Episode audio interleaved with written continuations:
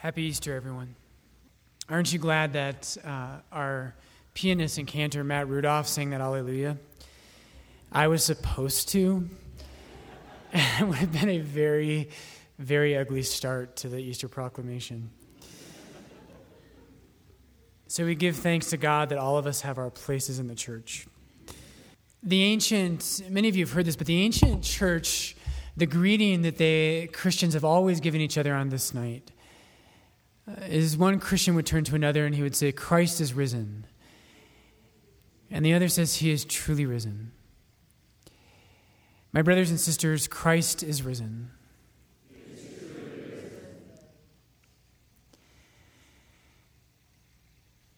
Surely goodness and kindness will follow me all the days of my life, and I will dwell in the house of the Lord forever.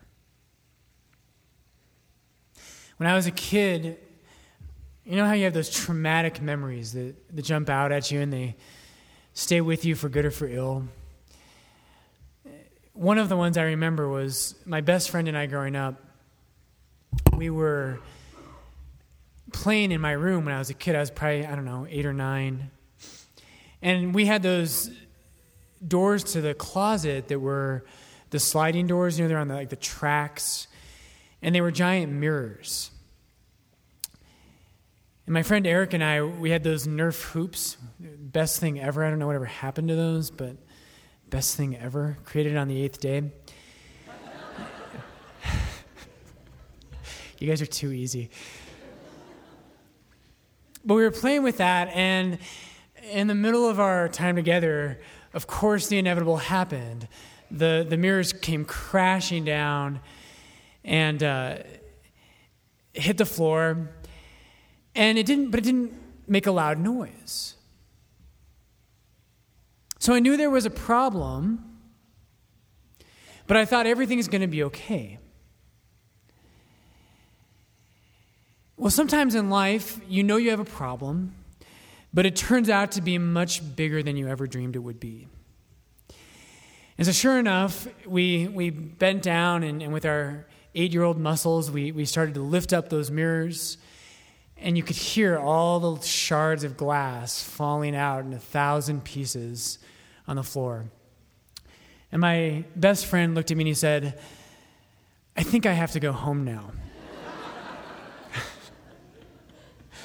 I brought that story up at his wedding. Take that, Eric.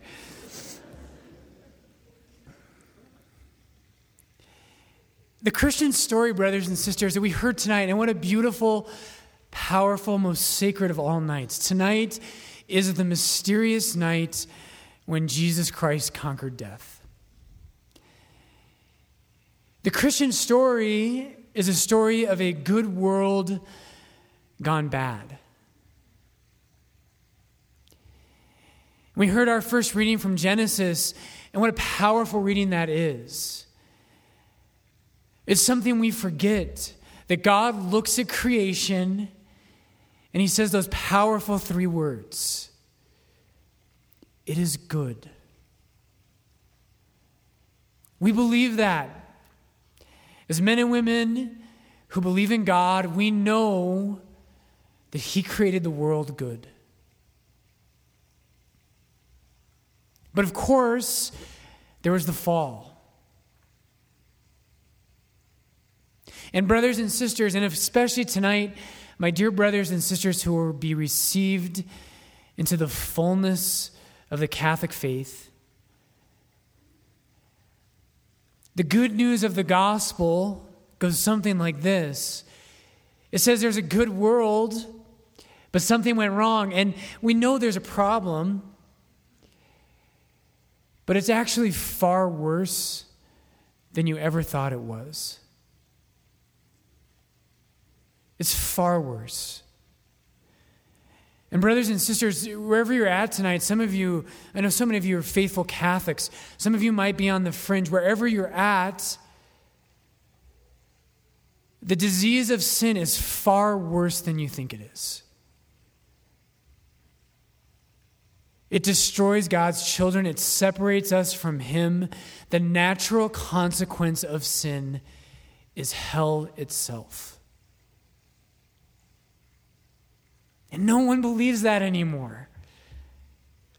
It's getting easier, isn't it? In our time when we live with the horrors of, of militant and radical Islam, when we see a society around us that is obsessed with sensuality, when we see the decay of uh, materialism, we can start to believe that sin is really, really bad. But it's far worse than you think. I know what you're thinking. Okay, Father Brian, you said this is like good news. It gets there. The hardest thing on earth for us to deal with as Christians is not sin, it's apathy. And the world around us doesn't think there's a problem, everything's fine. We may be so addicted to technology that we don't even know how to have relationships anymore, but everything's fine. The problem is much worse than any of us have ever dreamed. But God's redemption far surpassed it. And it went beyond our wildest imaginations. That's the good news of the gospel. Our situation was so much worse than we ever dreamed. But God's love went infinitely beyond. Where sin abounded, grace abounded all the more.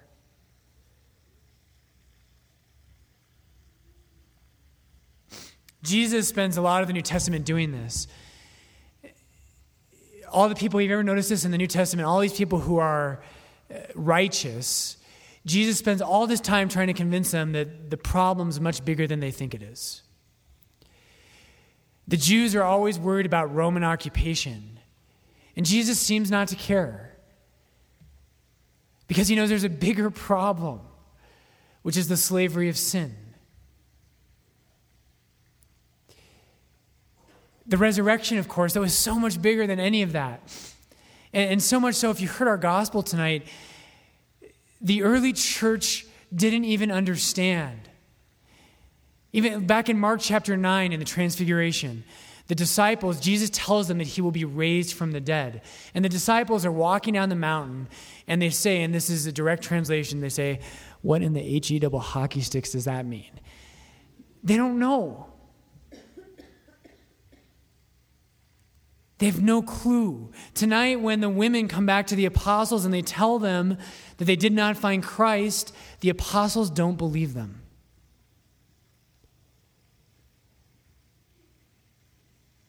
Eye has not seen, and ear has not heard what God has prepared for those who love him. The solution to our problem is much greater than any of us have ever dreamed. Resurrection is a word we struggle to understand. What does it mean to be raised bodily from the dead? And it's hard for us to know. Tonight's a mysterious night. Sometime in that darkness between the cross and the light of Easter morning, Jesus Christ redeemed the world. And one of the things that's so beautiful about this, brothers and sisters, you never really understand a redemption until you know how bad our position was.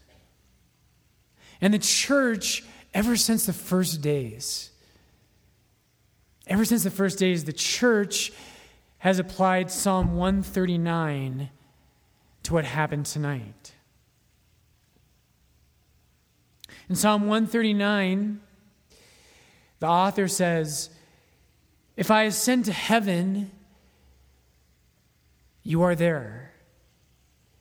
If I make my bed among the dead, you are there. If I take the wings of the morning and dwell in the uttermost parts of the sea, even there your hand shall lead me. If I say, Let only darkness cover me, and the light about me be as night, even the darkness is not dark for you. The night is bright as the day, for darkness is as light with you. And a few verses later, when I awake, I am still with you.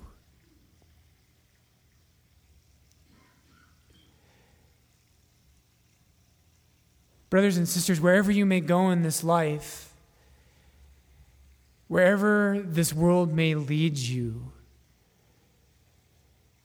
in the great sufferings you will assuredly endure,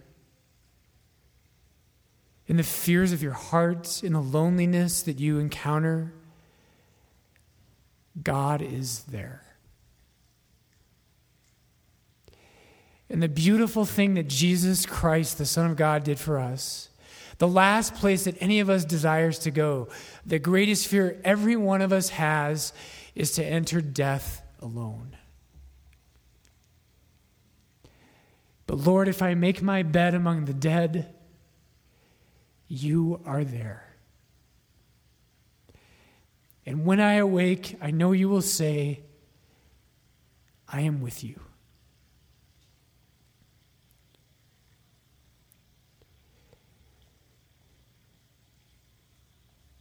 Jesus Christ enters into our death, the darkest of all places, so that you and I would not be there alone, and so that his redemption would be so much greater than even the darks, the, the depths of darkness that we encounter. A beautiful psalm.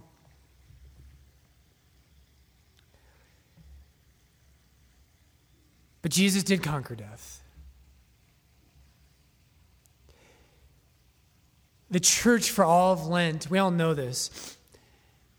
During Lent, we, we, be, we abandon the Alleluia.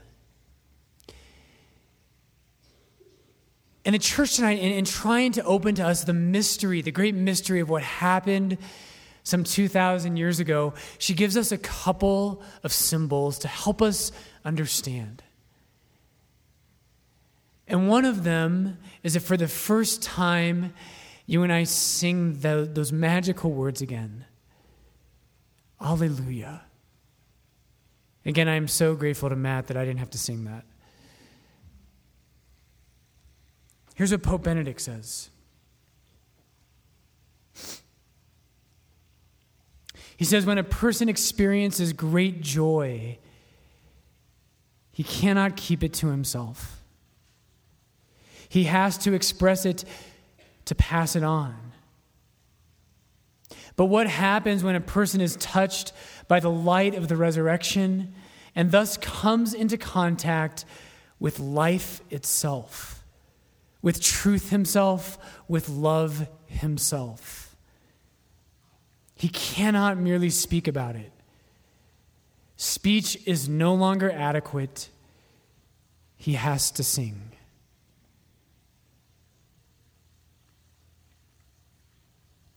The church tonight, all across the world, the church sings her new song.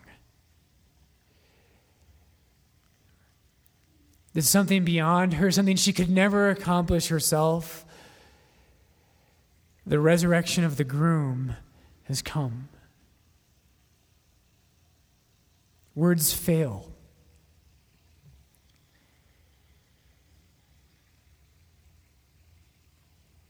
Tonight we don't have any baptisms because all of you who go to Lord's are totally lame and you don't evangelize.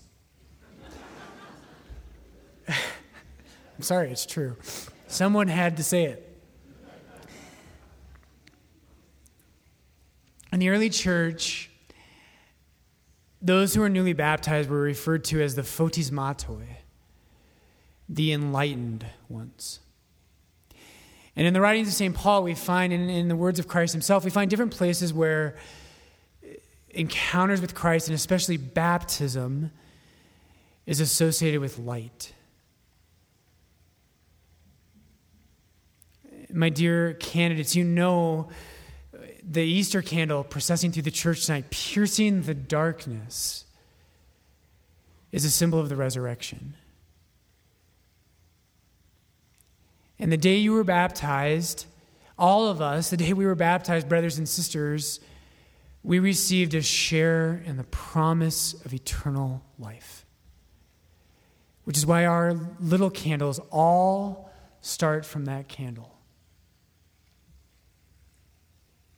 The photismatoi, the enlightened ones. There's a great line in Ephesians. In Ephesians chapter 5, St. Paul says this. He says, Once you were darkness, but now you are light in the Lord. Walk as children of the light and try to learn what is pleasing to the Lord.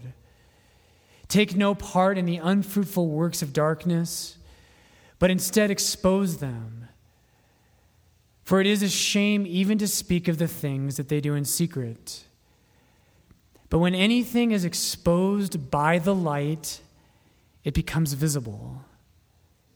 For anything that becomes visible is light.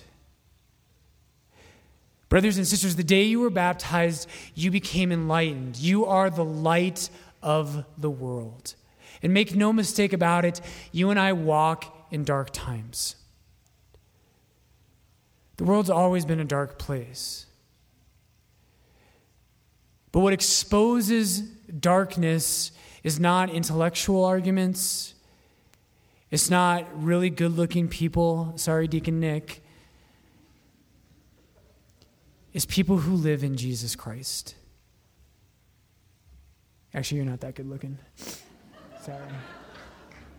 If I, if I chose on a woman, though, they'd be like so embarrassed.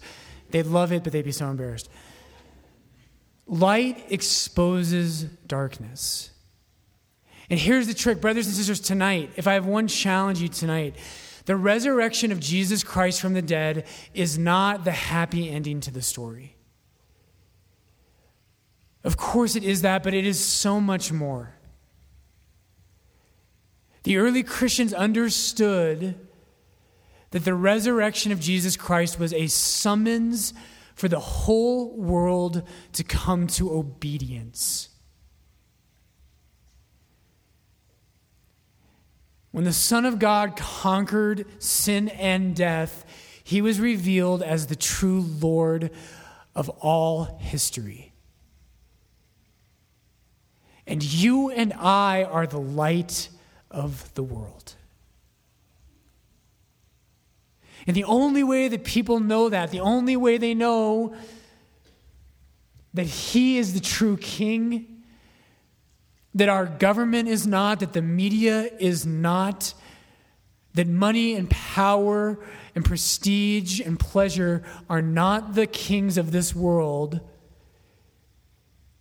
is when you and I live in the light.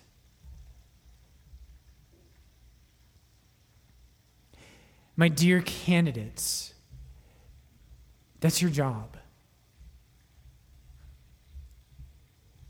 This is all that matters. If Jesus Christ truly, on this night, if he conquered death, eye has not seen, ear has not heard what God has prepared for those who love him. The love of God has conquered the grave, but it summons us to obedience.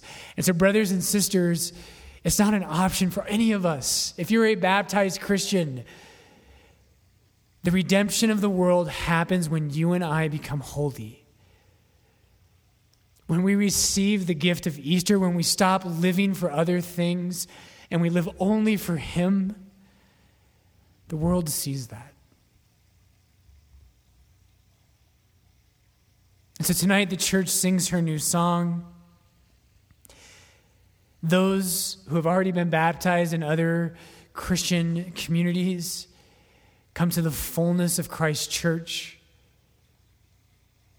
We celebrate the resurrection, and we pray that we might be light in the Lord.